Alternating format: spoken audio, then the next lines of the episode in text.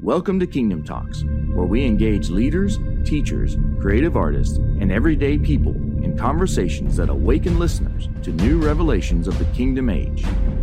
All of our courses, community conversations, partnership links, and much more can be found on our website, kingdomtalksmedia.com. Now, enjoy the show. Welcome, everybody, to Kingdom Talks. I've got Larry McKnight here with me, and uh, we were just talking a minute ago about what we're actually going to talk about because mm-hmm. uh, there's there's a lot to talk about. But one of the things that I'm excited about is the potential. I mm-hmm. guess uh, we're talking about you doing your own show yep. for Joyland and for some of the things that you do because you're actually a fantastic teacher, and I, I love you. I love your you're digging into the Word and finding you know the truth that's there and so one of the things that I would just encourage our audience about is that, you know, when, when Larry's teaching, definitely want to take note and, and listen because he's going to show you things in scripture that, you know, in most church boxes you're not going to find it you're not going to find it uh, but that's one of the reasons that you know you've called it joyland because of the freedom yeah, that you have very here. much so, so very much so. Uh, i don't know if you want to tell a little bit of, about your background and history to joyland sure. to encourage people to tune in because hopefully again we'll be looking at you yeah, having your own show shows. in the near fun. future. Yeah. Well, yeah, no, I would I would love to share. Uh, I've pastored for a really long time, been on a long journey through uh, several different denominations. Um, got filled with the Spirit when I was a Baptist, and then that uh, opened a whole new realm and a whole mm-hmm. new door. And uh, followed after that, and, and um, ended up as an Assemblies of God pastor. I graduated from Assemblies of God Bible School, and then uh, uh, where we lived in Southern California and at that time, the assemblies didn't duplicate churches in districts. And so I had this burden to start a church, and we ended up starting an independent church. I didn't like the sense of being independent, so we began affiliate. Anyway, I ended up in the Vineyard Church when John Wimber was running it in Southern California. Oh, I wow. pastored for yeah. about 10 years, pioneered and pastored a church in uh, Vineyard. And um, along that way, of course, that allowed for a lot of uh, exploration, a lot of thoughts. I love my Bible uh, school. It was a, a, little school called Ichthus. Now it's called Salem Bible College. Hmm.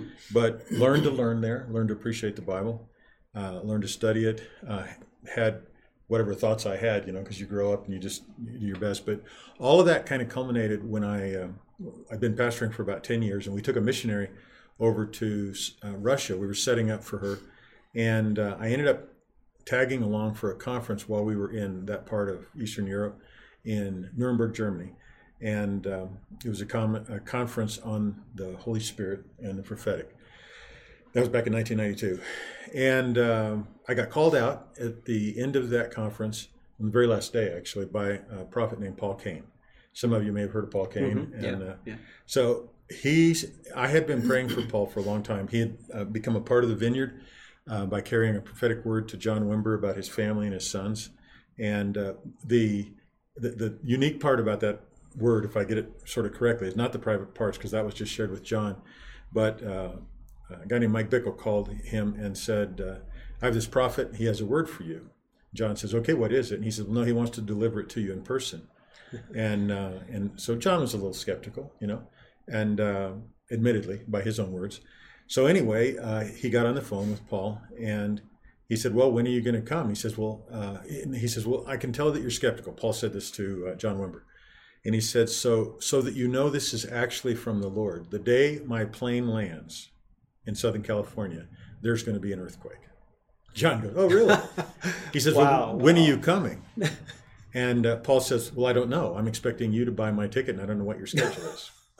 well, sure enough, so John bought him a ticket, and the the Pasadena earthquake hit the morning wow. that Paul Cain's plane landed in uh, John Wayne Airport. Wow. It was pretty powerful, you know. So that was his introduction to John Wimber, and then the Vineyard, and that brought a whole bunch of guys like Rick Joyner and John Paul Jackson, and, and that whole school of the prophets that had mm-hmm. emerged in that early '90s. And for about four years, uh, the first time I heard Paul, I just I don't know, I just uh, appreciated him, and I, I also felt for him because he seemed like a kind of a conflicted guy. Mm-hmm. He had tremendous prophetic insight and release, but um, but he was just kind of disconnected socially, you know. Yeah. So when he would uh, be at a conference, for instance, and, and I would go to the vineyard in Anaheim, I would excuse myself from the sanctuary and I would sit in either one of the overflow rooms where there was a, a audio, or I would sit out in the hall and just pray for Paul. And I did that for about five years. Just Wow. just praying for him during conference, not every time, but a lot of time. Mm-hmm. Um, too too long a story to tell otherwise. But then finally, that culminated in uh, being in this conference in Nuremberg, Germany, and Paul Cain called Vicky and I out. Vicky's my wife, and um, he he just read a whole bunch of details of our life. I mean, incredible details. For and, and it just had me on the edge of my well, I was standing, but I'm just really listening and conscious. Vicky was back in America. I was there with that missionary, and uh, and the, the prophecy was that God's going to put a seal on your call, and you're going to be fulfilled in a ministry you don't have to apologize for ever again. so to make a long story short, when that when that first happened, kind of too late for that. It's already too long a story. When that first happened, uh, I felt this sensation of oil coming over my head, and I, I got a sense of approval, like that, like sealed for approval. And then the moment that the emotion of that uh, uh, that comforting sense of approval settled on me, I knew in my knower somehow, I knew that uh, uh, my pastoral ministry was going to be sealed, put on a seal, like put uh, peaches on a, in a jar and sealed up, put on a shelf.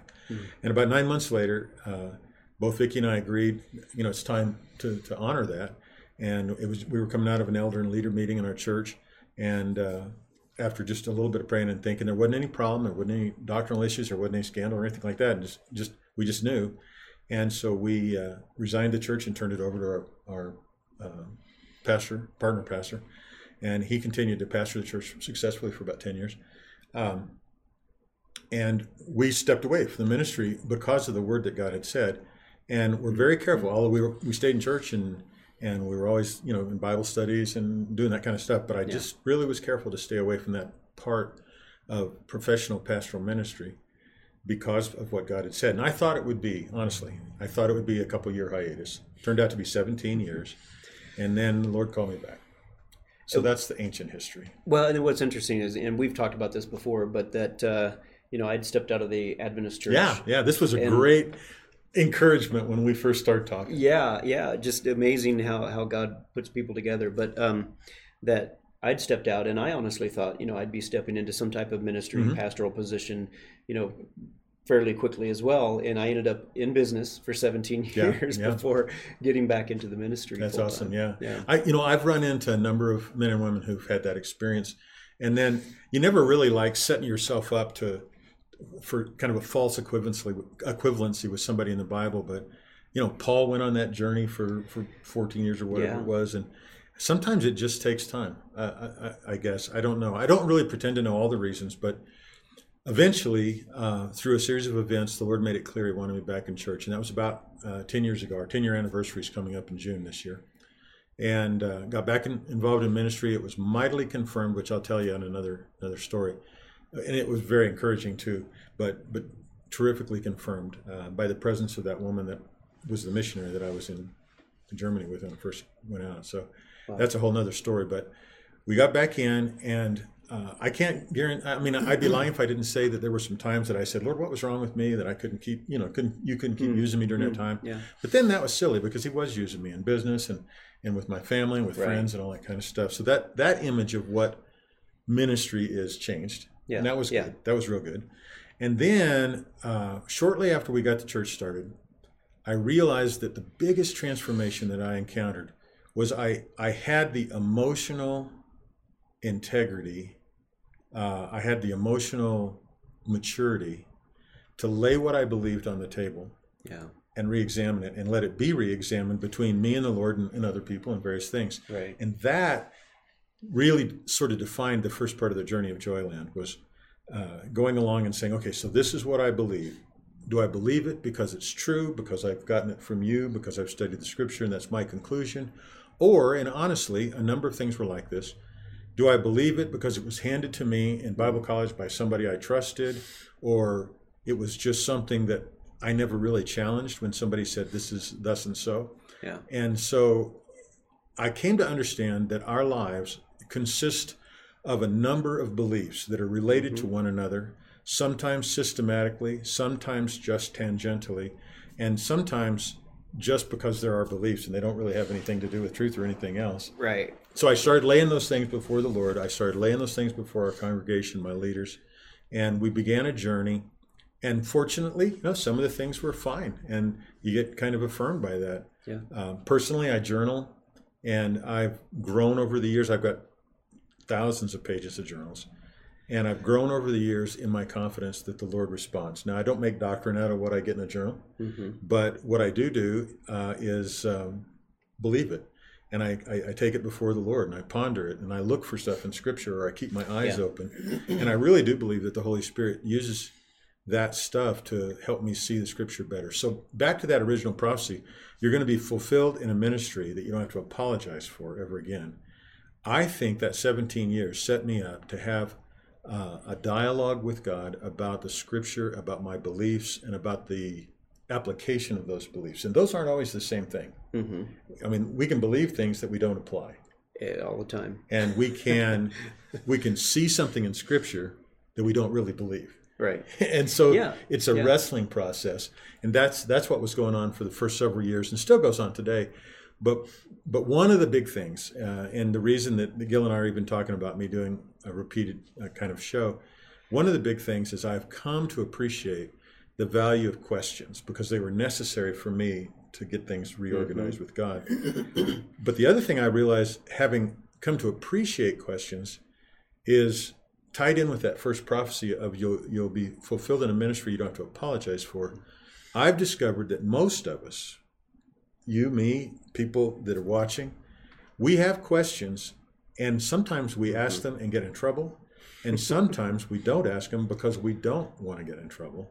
Yeah. And and so this idea of of a no apology kind of pursuit of faith and no apology pursuit of the scriptures is uh, is some- one of the fruits that came. It's probably one of the most important fruit that came that 17 years out and all that God did.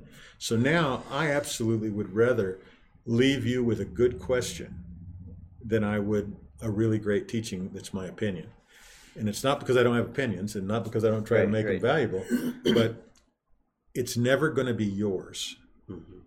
It'll always be mine or Gil's or your Bible study leader or my college professor. It'll never be yours until it's an answer to a question you ask.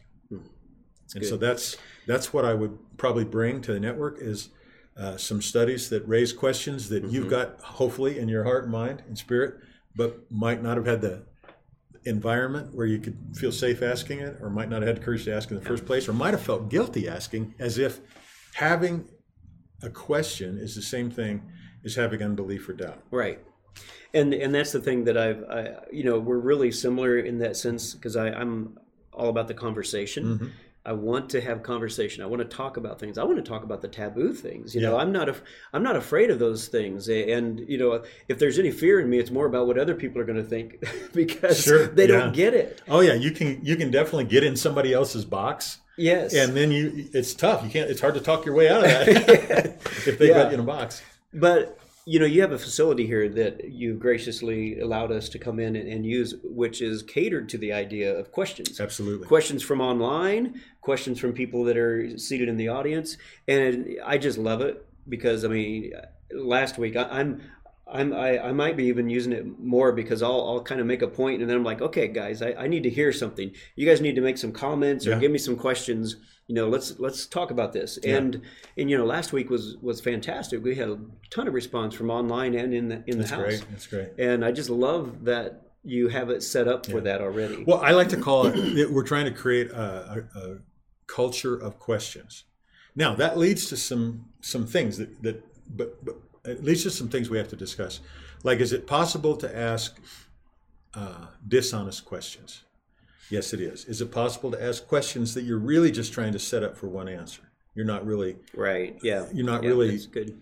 It's not really an inquiry. it's a setup. Right. And so, what we've learned as we've tried to build this culture, and we've been into it for a while, about four or five years, but um, we've really been into it the last two years. I mean, literally trying to uh, provoke questions, uh, not just for the sake of the question, but for the sake of the discovery, the exploration, Learning, and the yeah. owning of that answer once it comes together. So, it's a culture you have to learn. Um, everybody, I, I love it when somebody visits the church for the very first time or comes online for the very first time and has the courage, temerity, whatever it is, to reach out and ask a question. Mm-hmm. And and there's really no questions that are off the table. But again, it doesn't mean all questions are made equal. Right. know? Right. Uh, and and so I, I believe that God's gifted me in a way to process with people Yeah. the questions. Well, and my I mean, you could probably tell me that more because you've seen it in action. Well, and I was just going to say that my philosophy is that we won't come to the truth until we allow the conversations, and that takes questions. Yeah. And to even question, you know, when I present a topic and I think I've got it fairly well nailed down, you know, and Mm-hmm. I'm presenting it, and then someone comes up with a question that challenges challenges it, that I would not be offended, but that we would explore the answer to the question, and with that we do it as a whole. We do it with the people online and the people in the audience, and then you know, there's people that watch the shows afterwards as well that they'll put in their thoughts. So I mean, this to me is how we will come to truth, not by one person standing up and declaring something and saying, "I've got all the truth. Let me tell you how Right, it is." right. And that's been the model that we've been under for the last few centuries. Yeah, let me tell you one of my favorite verses about this, because a lot of people um, they get nervous around questions, and uh, they do associate uh, asking questions or having questions or having doubts with unbelief and a lack of faith and all that kind of stuff.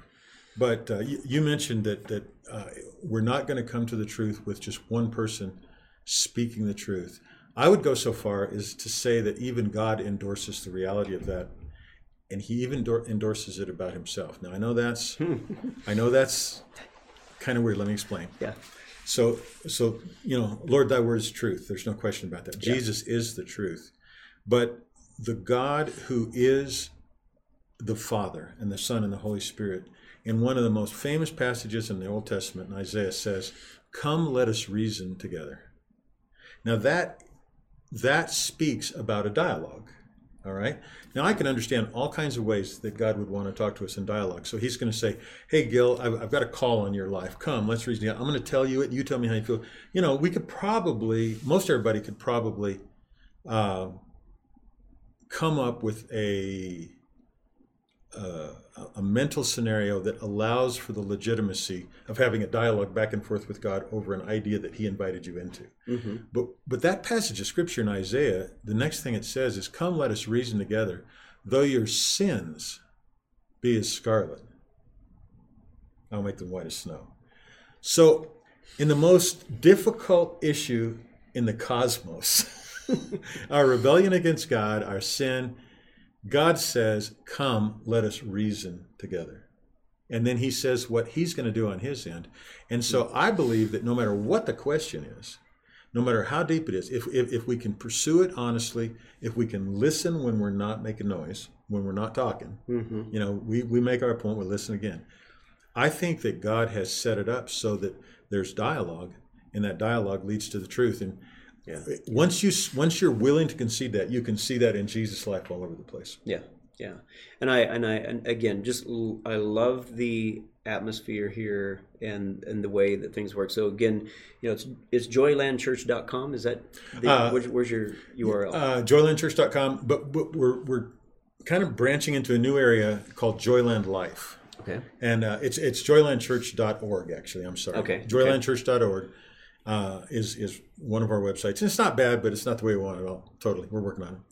Uh, joylandlife.com though is a site that we're developing now primarily around this interaction Hmm. because it's the life of joy that we want to Yeah. do, not just to promote a church entity, but the life. I'm gonna. I, I love I love our church, and I'm committed to church. I have a lot of friends who who don't do church.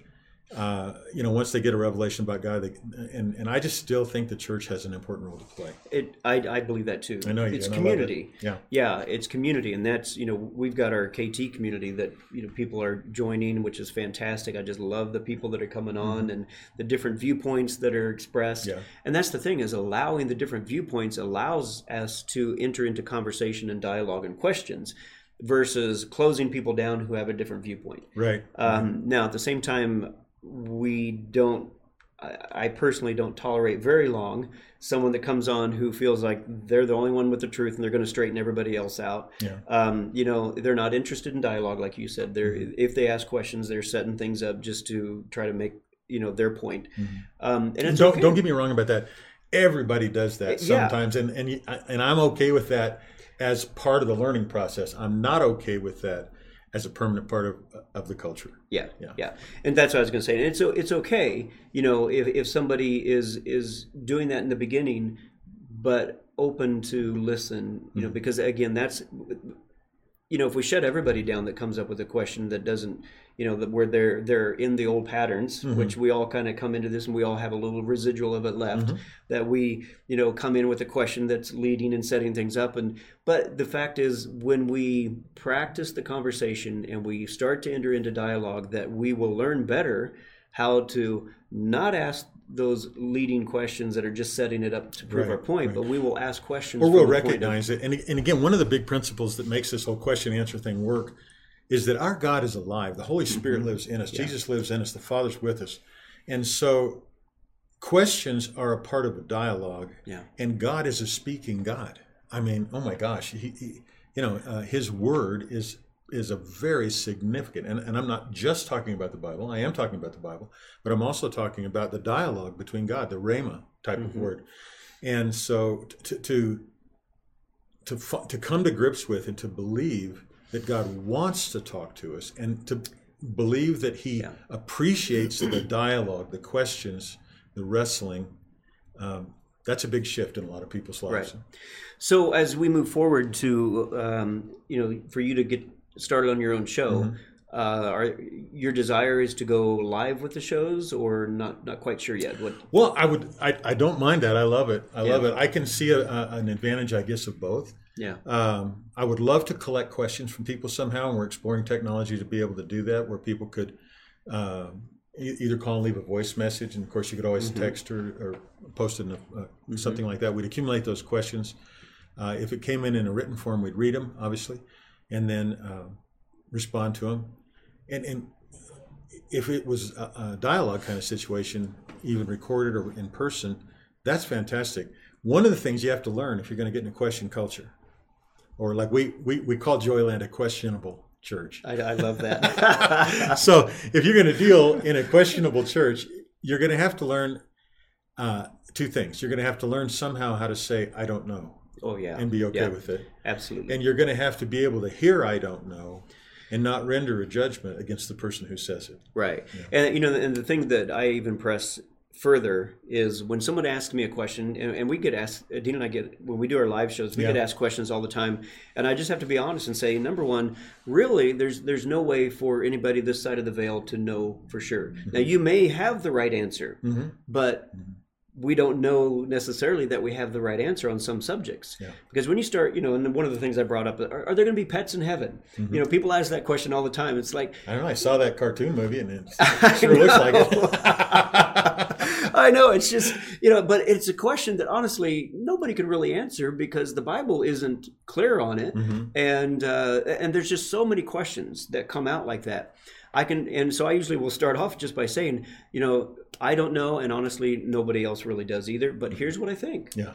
And so, but the thing is, as people get downloads from around the earth, or the earth that are independent of one another, mm-hmm. I believe that we'll be able to see testimonies and words that are downloaded that begin to stack up and line up with one another. You know, as long as they're independent and not coming from one source, but mm-hmm. they're independent, that we could begin to look at those things and say, "Wow, so that might, you know, be a." a you know the, the way it is Yeah. but we would still never really know unless god shows up on this side of the veil and tells us all Sure, which I don't know that that's going to happen. Uh, so we have to go on our experiences and on our encounters and on our understanding of Scripture. But different people are going to have different views. Yeah. You know, there's a there's a phrase in the military. I've never been in the military, but uh, and I, in some ways I regret it too. And I certainly honor the, the folks of you out there that serve.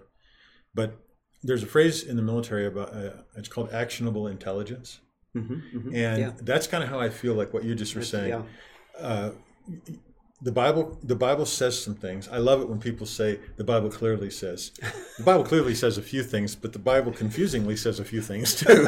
and we need to be honest Yeah. about that. Yeah. Uh, that that's one good source of questions. But but so the Bible does bring revelation. There's no question in my mind, and I'm I'm a firm believer, and I love I love the scriptures, and I love the revelation it brings.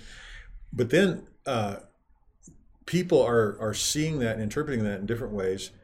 Sometimes because of their own cultural biases, but sometimes because of where they're being led by the Holy Spirit.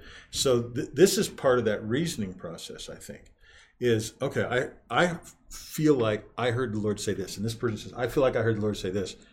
Uh, those might be on opposite sides of the issue, Mm-hmm. but they also might be people seeing a three-dimensional truth from two different sides. Mm-hmm. And and I think that I think there's a lot of that in Scripture, and you'll never you'll never get the synergy between those two points of view unless you give it time in a conversation or you Yeah. give it time in prayer, you give Yeah. it time in dialogue with the Lord. Yeah, and that's the thing is is that again that conversation, being willing to have the conversation and not feel like you have to win the argument. Right. That's a that's a big one for a lot of people. There, you know, like Nancy Cohen says that you know the last right to be given up is the right to be right, be right. and we have to be willing to lay that right down in order to have conversation and get to truth. Yeah.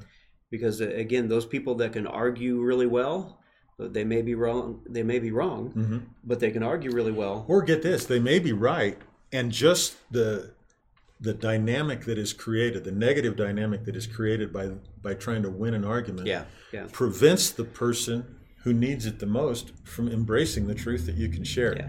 So there's definitely a we component and a civil component. Now, does that mean that everything is decided by a group? No, no, because I like to keep in mind that God isn't shaped in his essence and existence by our opinion about him. Our opinions are shaped toward who he really is. And that's why it's a discovery process. So now you would hit me as someone uh, that'd be a little bit more not that you are this way, but that you could be this way if you wanted to to be the apologetics person that would come out and share some of the things. Um, you know, a lot of people are you know restoration of all things. That's that's a big topic. Con- yeah, con- yeah, very con- uh, confrontational in some cases. Um, Really? and, and people get really bent out of shape, you know, when you start talking about it. But most of what's going on right now that I've seen Mm-hmm. is a lot of sharing concepts and, and so forth of just a, as if we're moving forward. I don't really see too many people dealing with the verses Right. that people use to oppose it. And that's, you know, would be the Or apologetics support of it for that matter. Yeah, Yeah. yeah. Uh, well, you know, I, I, Looking at the time. okay, how we doing? We're doing fine. Okay, The numbers are small, so I'm going to have to do a couple of dives into the camera. to- we'll get a get a big magnifier. right. Uh, when I was younger, apologetics was sort of the goal of Bible training. Uh, it was the goal of being a leader. I mean, that's sort of what separated you as a leader from a non-leader Yeah, is yeah. that you could uh, you could articulate and defend the faith. and bury somebody with your Yeah, knowledge. yeah. Uh, I loved it. One, I- I oh, I did. loved I did too. I did too. One of the things, though, that that uh, was sort of died by dormancy in that 17 year period is my need to, to get emotional Same here. support out of that. Yeah. And so now, so so what took its place? You know, uh, uh, just a raw apologetics thing. I, this is an interesting question. I've not thought about it in this kind of detail in a little while. To me, the energy that drives apologetics, in the sense you were talking about it, is that you already have an answer, and you want to defend and enforce That's that very- answer yeah. or assert that answer Yeah. Yeah. the, the thing that sounds like the exact same thing, which is teaching your heart out, hoping to Mm-hmm. be correct, uh, you know, getting in dialogue with other other people and peers and giving people. The thing that, that sounds the same but isn't apologetics in that sense is the thing that keeps uh, an open end to, to the truth and to what you think. So this is what I think, or I, I say something to our people a lot of times. I say, you know, I don't know what this means. Talking about a particular passage of scripture or whatever. I don't know what this means, but it means something. Let's find out. What do you think Yeah. it means? Back and forth like that. Now, in saying that, I'm not saying there aren't truths that we can arrive at, because there are. Right. And I'm not saying there aren't camps of truth, but I don't strive to distill those into a, a, a doctrinal system or theological system. I, I prefer not to operate from a label to coercion. Right. I prefer to, if I find myself in a in a camp or a company, Yeah. well, okay, I'll I'll embrace the label, but I don't start there. Hey there, thank you for joining Kingdom Talks. We are taking a short break to share with you the life changing online course called Ultimate Impact. Gil and Adina do an amazing job taking the complicated and making it simple and applicable for your life. Ecclesia groups are using this course to shift their thinking into the next age paradigm. Yeshua spoke of power, authority, love, and oneness that we have yet to walk in. So if you're ready to deconstruct limiting beliefs in order to step into what Father is doing now, this course is for you. Sign up today at kingdomtalksmedia.com under the Courses tab. Now, back to the show. Right, right. And I guess for me, when I think apologetics in this realm, is that um, there are a lot of people that are coming up with legitimate questions and concerns of scriptures that they have, you know, shared among other people and um, that they haven't been able to get answers to. I was in that camp quite a while mm-hmm. where there were scriptures that like, but what about this and what about this? Mm-hmm. And all I needed were answers to those so that I could shut the book on that for you know and that's not a I scratch that term because I don't ever shut the book on anything just because I we never know 100% if we're 100% right. Sure, sure. So but but I could I could get past it then and move on to okay the next verse and mm-hmm. and as I put more of those to rest it allowed me to open up to the fullness of the restoration of all things. And, and when I say fullness, that we're all walking into a greater level of the fullness. We're not there yet. Yeah, but, we're looking through it. Yeah. We're still looking through a glass darkly. Exactly, exactly. But it allowed me to at least make that shift to where before I couldn't make that shift. I was stuck mm-hmm. on those, and that's where these other people are. You know that many of them are asking legitimate questions yeah. about why. You know, what do you do with this verse? They want to believe, mm-hmm. but they're stuck, and and and it's so it's something that is needed mm-hmm. to where we can come up. And, and the reason I said I see you as that type of person is because you do uh, dig into the scriptures yeah. very well. I believe the scripture is um, is a rich key. I believe in the inspiration of Scripture. Uh, I believe it's a rich key to the revelation of who God is and who Jesus yeah. is. And I think there are many, many things that, for all practical purposes, we would not even have the capacity to think we needed to know until the Scripture provoked the hunger to know that. Yeah. So I, I really do feel it's kind of a dangerous tendency in modern Christianity, especially in the West, to to toss big chunks of the scripture aside with the Old Testament. It doesn't matter mm-hmm. what. And, and plus, here's the thing: I want to convince people of: there's no need. There's no need to, to be afraid of scripture. The biggest key, just if I could give you one piece of advice, take away from our intro thing today. If you have trouble with one of those kind of scriptures, just start reading it slowly and ask the Holy Spirit, what what bias am I bringing to this that's blinding me to something yeah. that will make this make sense? And so, one of the confirmations to me that, that, that I'm learning something from the Lord is not just that I get a real clear uh, opinion about this one passage of Scripture, but all of a sudden I see the truth of this thing that's being revealed to me connected with dozens of other Scriptures. And right, that's a, right, such a right. common occurrence. And I, I call it seeing the fingerprints of God yeah, in the yeah. scripture on those topics. So I love that. And, and I would just encourage everybody don't give into the temptation to think that the scriptures are relevant because I don't believe it is. No, no. And, and uh, the thing is, when we've been taught by someone else, mm-hmm. you know, whatever denomination or teacher, to look at things one way, and it really, you know, at that time really means something to us for whatever reason, um, we can get locked into that. I mean, yeah. I was so locked into my doctrinal beliefs sure, as a Seventh Day Adventist that um, I literally, and I don't tell too many people this, but now I'm going to tell everybody, I guess. um, but you know, I I hardly read my Bible for five years after leaving the Adventist Church because every time I picked it up, all I could see were the the same doctrinal things. I couldn't get outside right, of that box. Right. And after about five years, I was finally I'd forgotten enough I'd forgotten enough that I was able to go back and start reading it yeah. afresh and new.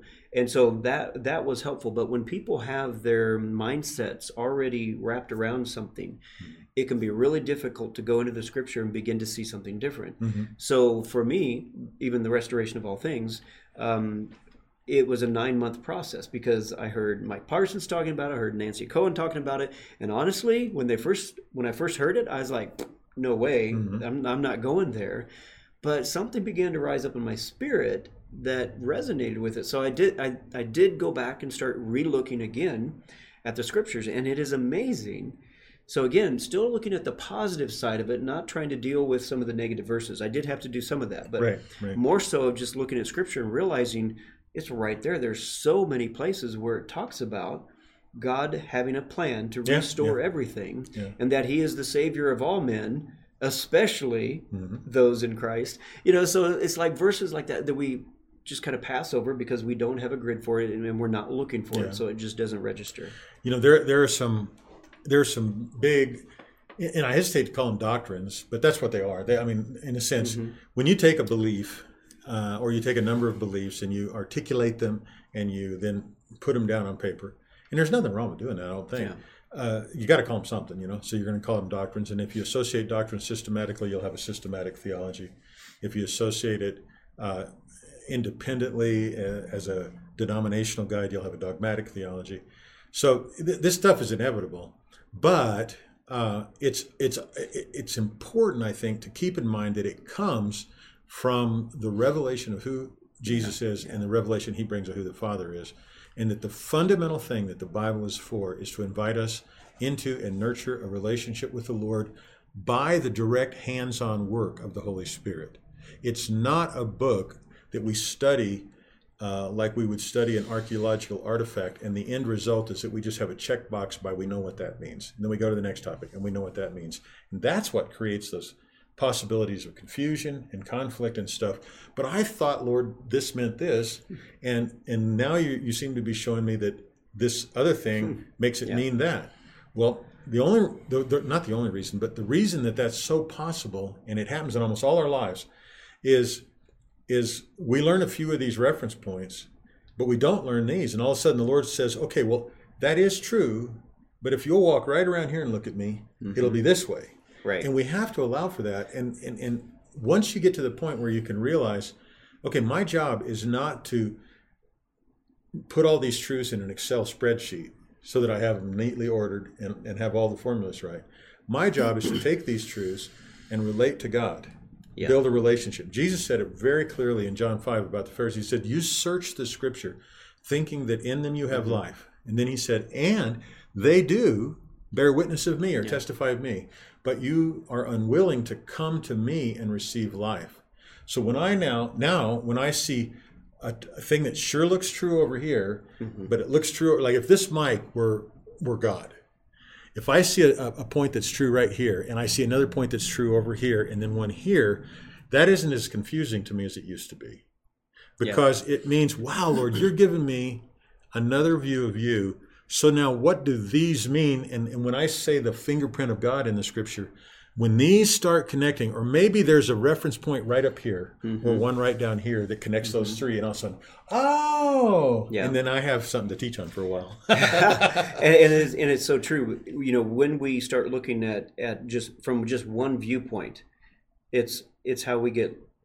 It's human nature, I think, Yeah. for the most part, that we want to do this because if we can get this locked in, this one viewpoint, then we can feel like we have God Mm-hmm. understood, yeah. and that it, now we got our own lives under control because we now we know God, and then He shifts a little bit. It's like, oh man, Yeah. and that's the thing is God is shifting. He's bringing new revelation, and especially in this season that we're living in, that there is so much new revelation coming.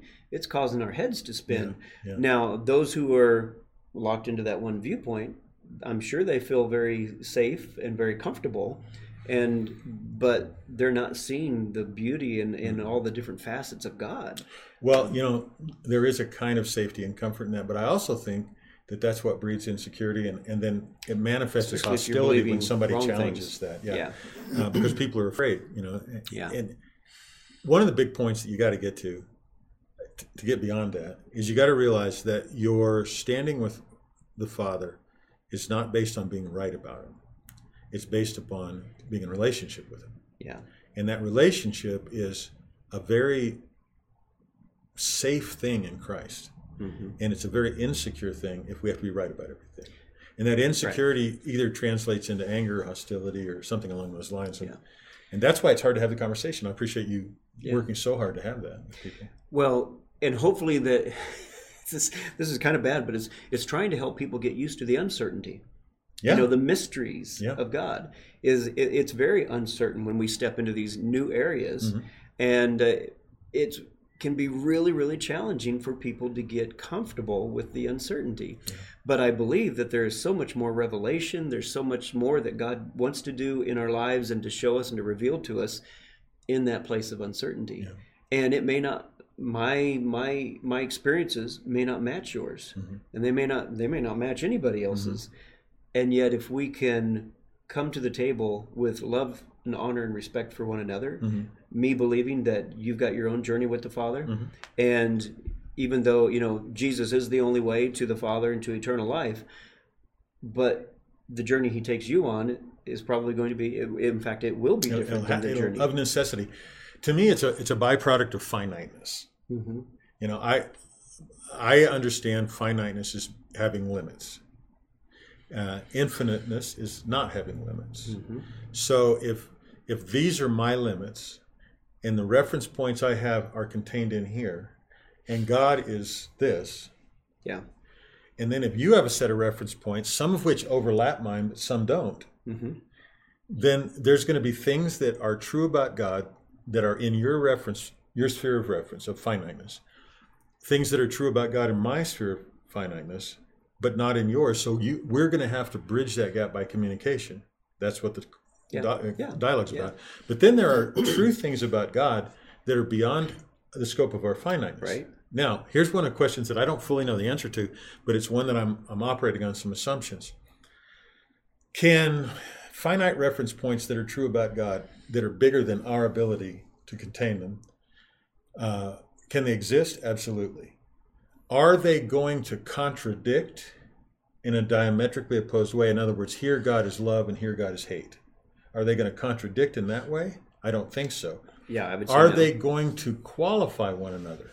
In other words, is there something that, that you and I might have share in our reference points, and there's a there's an additional truth about God that's outside of the realm that we can see that's going to add to these things or modify them a little bit? I think so. yeah Contradict them? Probably not. Well, I, I would, I guess in some ways I'm thinking that, yeah, there could be some contradiction because if somebody in their circle of, you know, their sphere that they're believing in, we all have wrong beliefs to some degree or another. True, true. So in that, in those areas. Yeah, I guess if you include some of those reference points, it's just plain out being wrong. Yeah, that, yeah, that's yeah. true. So that, you know, and then that's where we get challenged is because either by somebody or God himself revealing something to us. And, and, and it's like the restoration of all things. You know, when that first came to me, it's like I had a different reference point Right, that, right. you know, maybe I'm looking at a different side of God and I don't understand it completely. And so I'm thinking one thing, but then he reveals to me another side. Well, let, let me let me see if this this is dialogue, folks. exactly. yeah. Um, when I talk about a reference point that's true, okay, that, a- that's your qualifier I, there. am talking Yeah, about yeah, something that's revealed. Sure. But I think what you're talking about is we also have in this sphere is the is the, the assumptions about that or the conclusions Right, right. about that, and those are the things that we need to. Uh, you say it all the time. Hold loosely. Yeah. Uh, you know, I, bel I, I believe that that that there's been enough confirmation in this reasoning together with God, Scripture, uh, history, revelation, encounters with God that that point A one three five is a is a thing that we can count on as much as we can count on anything. Mhm. Now, what I believe the, the implications of A one three five are, that's what I have to hold loosely Yeah. because because I'm then I'm adding my bias and finiteness to that. So anyway, that's And, and, and we almost can't help but do that. Yeah, no, it's it's inevitable, and that's Yeah. why you got to deal with one another goodwill. Yeah, and so uh, for me, that holding everything loosely is so powerful because you know your explanation of the different viewpoints. Mm-hmm. If I'm holding things loosely, then and then I I have a better uh, ability to shift a little bit in order to see the other side. Exactly. Because if I'm holding on to it and it's like I know this, this is the absolute truth. Well, then I can't even shift to get a different perspective. Yeah. And and that really is one of the things I think that we're battling with people is that it's become part of their identity. They're holding on to it for dear life Yeah. because it, they, you know, you try to pull it out from underneath of them and it takes a part of them away. And that's uh, a real struggle that, you know, we will have to face as we continue to bring revelation. But for me, one of the biggest things is I'm looking for people who are hungry. Yeah. And That's until That's good. someone until someone is ready to shift, there's you could talk until you're blue in the face, face, and you could have every piece of evidence that the world has to offer, and they're not going to change if they're not ready. It's very true. It's very true. Uh, there's a couple of people that I, I respect. Paul Young's one of them. Mm-hmm. A guy named Peter Enns is one. Does some teaching about Bible and Scripture, and one of the phrases that he's used, and I think he even titled a book by it, is that we're addicted to certainty. Yeah, yeah. And uh, that is, I mean, if I were to be honest about that, I think it's true, first of all. And I think because we're addicted to certainty, we have a tendency to divide, to camp up. We have a tendency to be offended when somebody challenges that, as opposed to saying, "Oh, that's interesting. I've never thought of that before." Um, that addiction to certainty, to me, seems like it came directly from usurping the right to operate out of the knowledge of the tree of good and evil. Mm-hmm.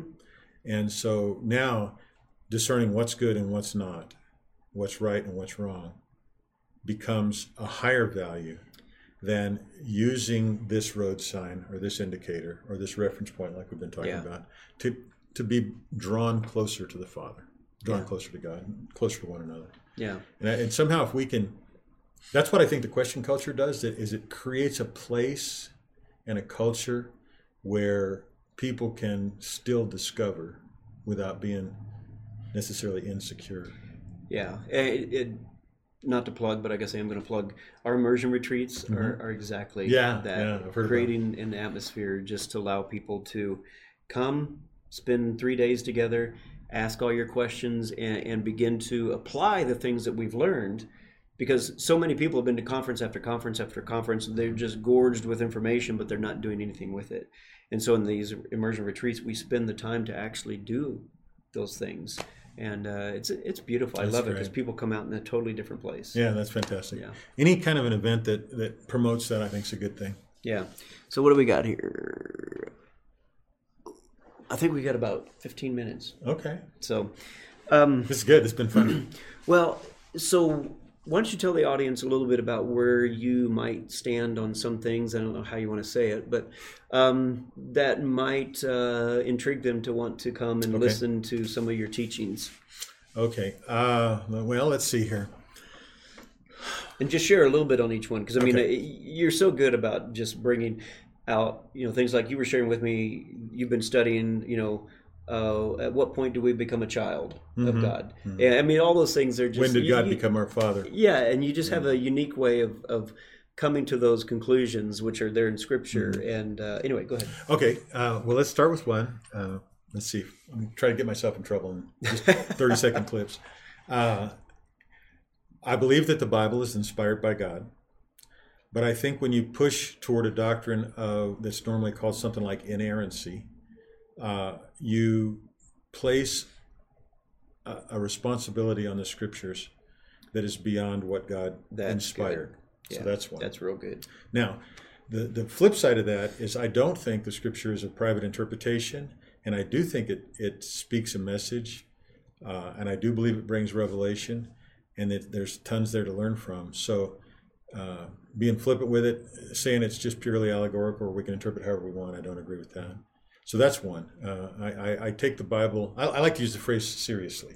I take it really seriously. I believe that, that it has God's fingerprints on it, and there's a lot to learn there, but I don't force it to be the fourth person in the Trinity. That's good. So that's one. That's good. Yeah. Um, I think the common notion. Here's another one. This was actually one of the big starting points for us. Uh, I think the common notion that that God can't look on sin and therefore He turned away from Jesus and had some kind of distant relationship that the Father did and poured out His wrath on Jesus. That whole view of atonement, which is sometimes called penal substitutionary atonement, I do not believe that describes what the Bible says happened, nor what did in fact happen on the cross.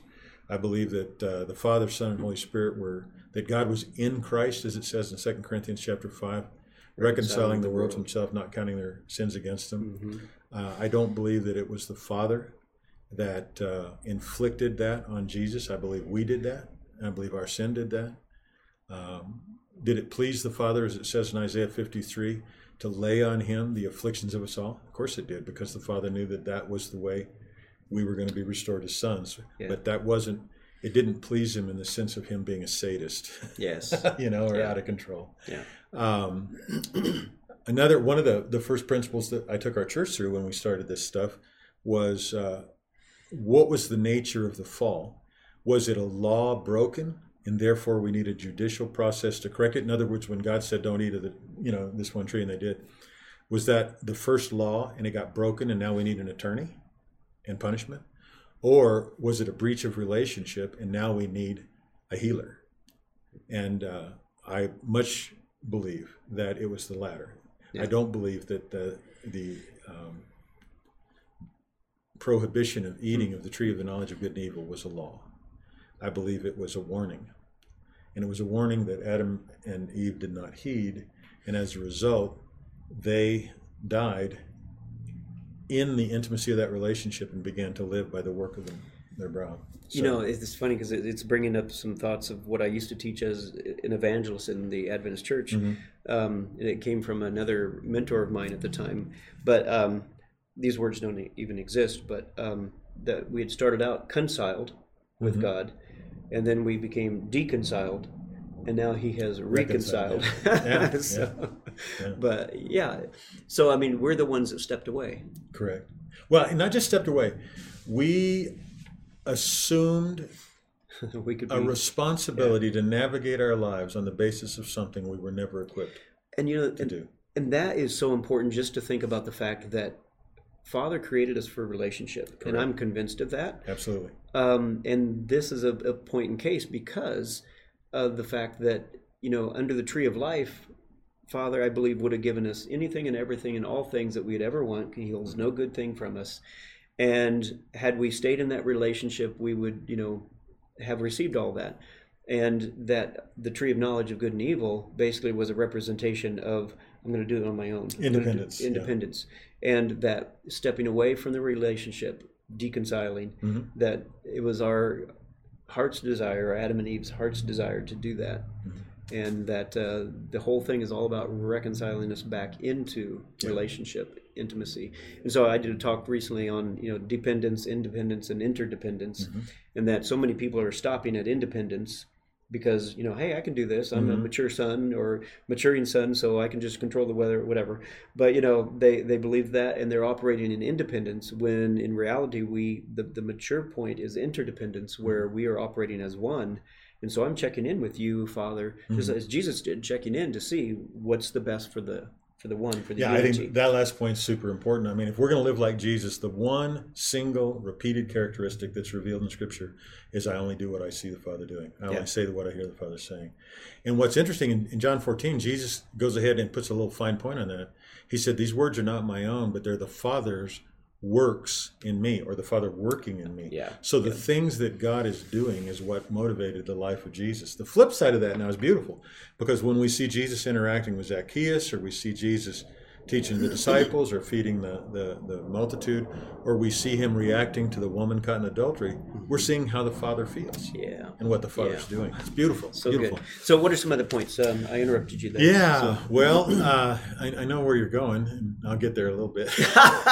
uh, so, I, I have this sort of pet peeve that I would like my life and ministry to count towards eliminating on the face of the earth, in the body, and in the kingdom, and that is making doctrines about God that don't take God into account. Um, so there's a lot of those kind of doctrines yeah uh, like like a lot of the, the doctrines about the offense of God or the justice of God and the necessity. I, I love it when people. I don't love it. This is being sarcastic. I love it when people say God has to do something. You know, He has to judge or He has to punish. And they say it in the face of scriptures, like Jesus walking along on the way on, on the way up to Jerusalem and going, you know, the Father judges no one. and so that opens a can of worms uh, because then you read Revelation and you go, well, who's there that's doing the judging and all this kind of stuff. Um, so I love teaching about those things, and I love driving home the point that we're not done studying this until we until we look at the Father, until we look at Him through Jesus, until we ask the Holy Spirit to lead us into the relationship and the truth that's a part of that relationship.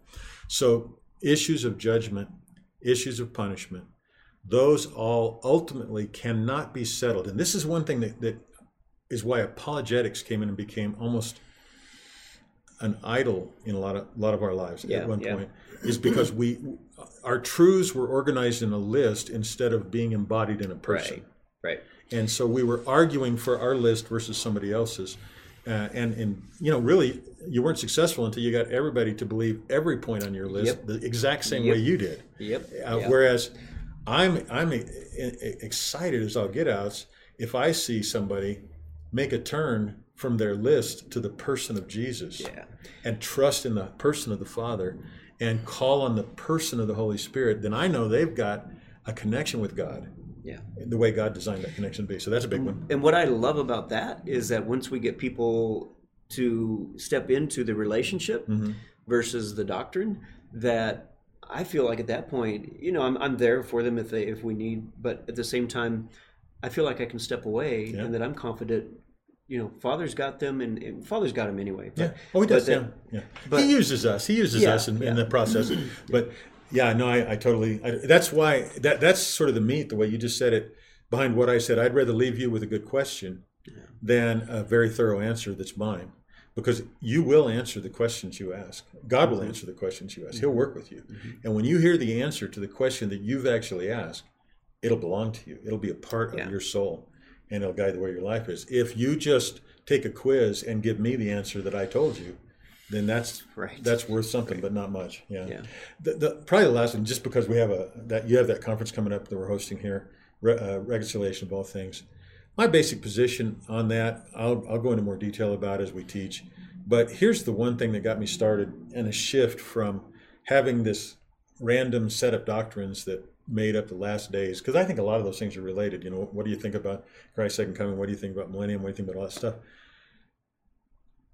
I I give a lot of weight to scriptural declarations about God, and so, for instance, uh, in uh, second or uh, Second Timothy, yeah, there in chapter two, I think it is, he says two four. It, it says, "This is pleasing to God, our Savior, who wants all men to uh, be saved and come to a knowledge of the truth."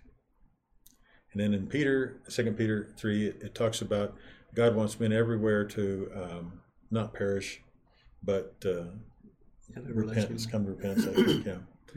So when the Bible gets through my thick head and tells me the revelation Scripture tells me this is a truth about God, about God's heart, about God's mind, about His purpose, His intentions.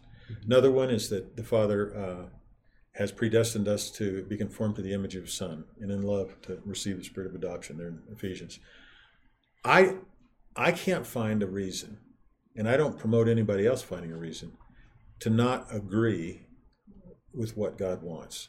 So, regardless of how difficult or complex issues of judgment and hell and punishment and eternity might be, I have this little secure starting point that's really helped me get through these things, and I, and I think it can help a lot of people. Well, I don't know about all that stuff because there is, you know, scripture that seems to speak in several directions. But I do know what God wants. And I find this incredible sense of security and solidarity and purpose by using my faith to want what He wants.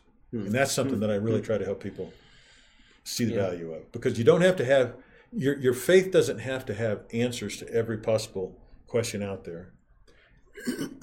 your faith is is built on seeing the revelation of this thing you're you're, you're believing manifesting you get the life from it from jesus. Yeah. you, you take that next step.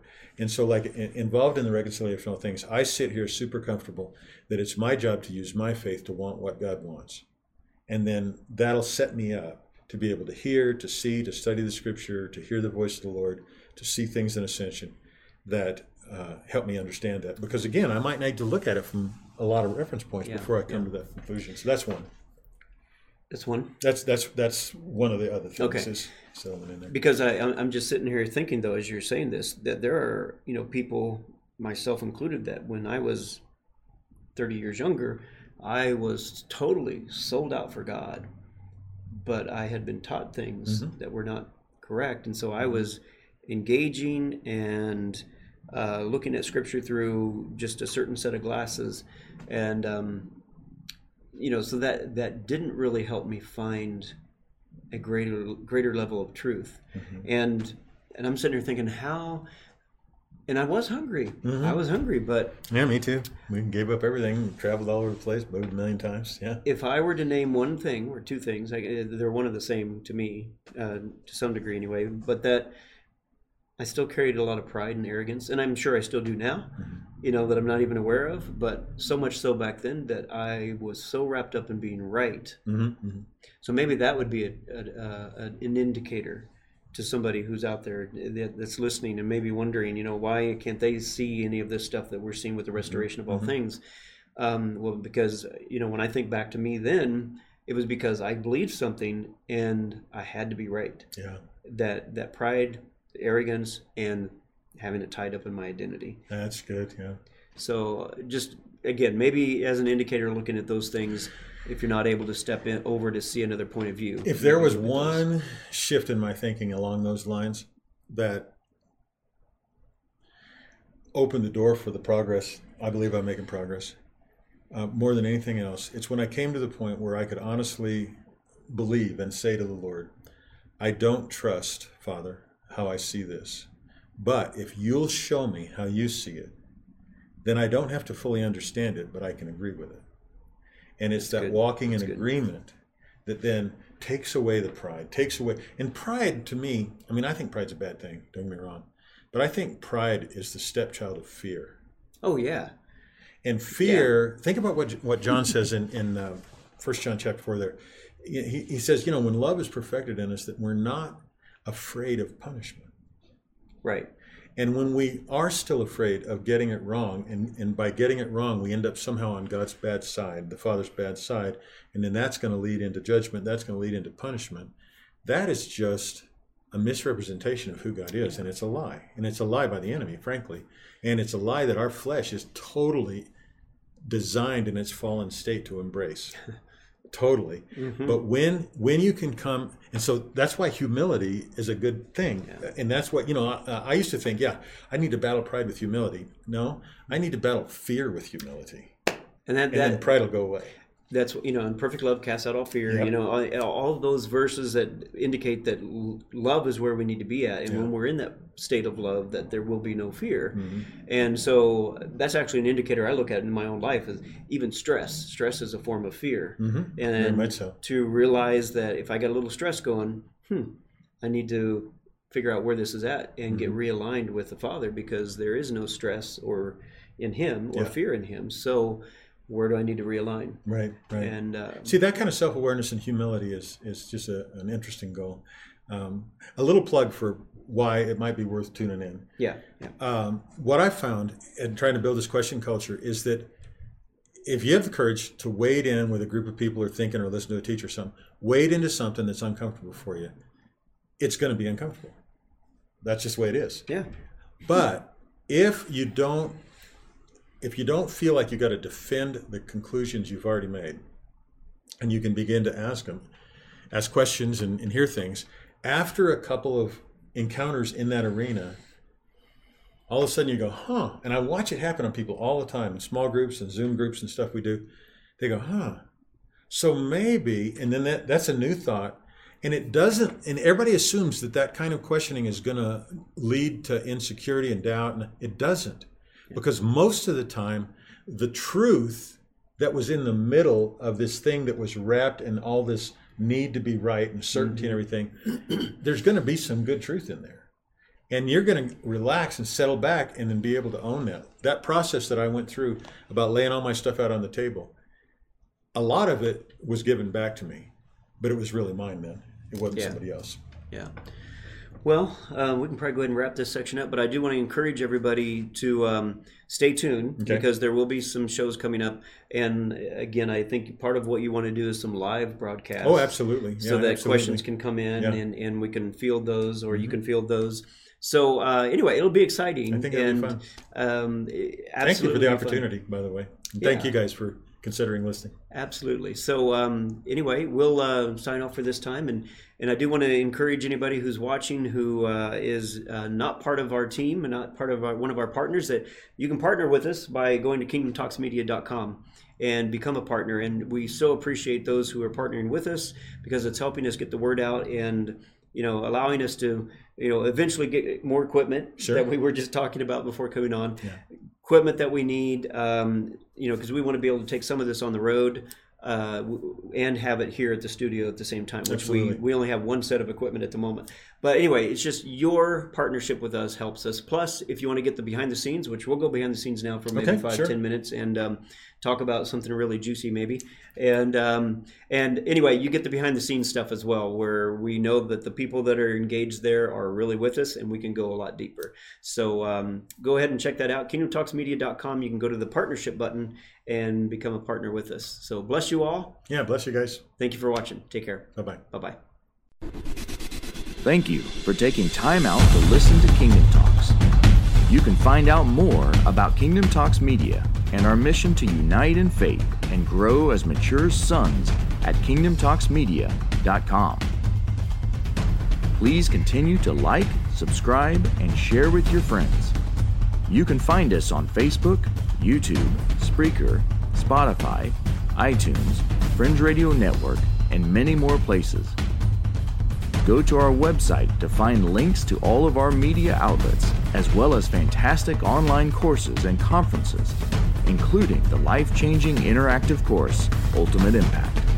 And last but not least, we ask that you consider partnering with us to fulfill the mission to get these messages to the world. To become a partner, go to the Partnership tab on our website. Thank you, and until next time, live a blessed life keep carrying us in your heart and sharing us wherever hearts are open.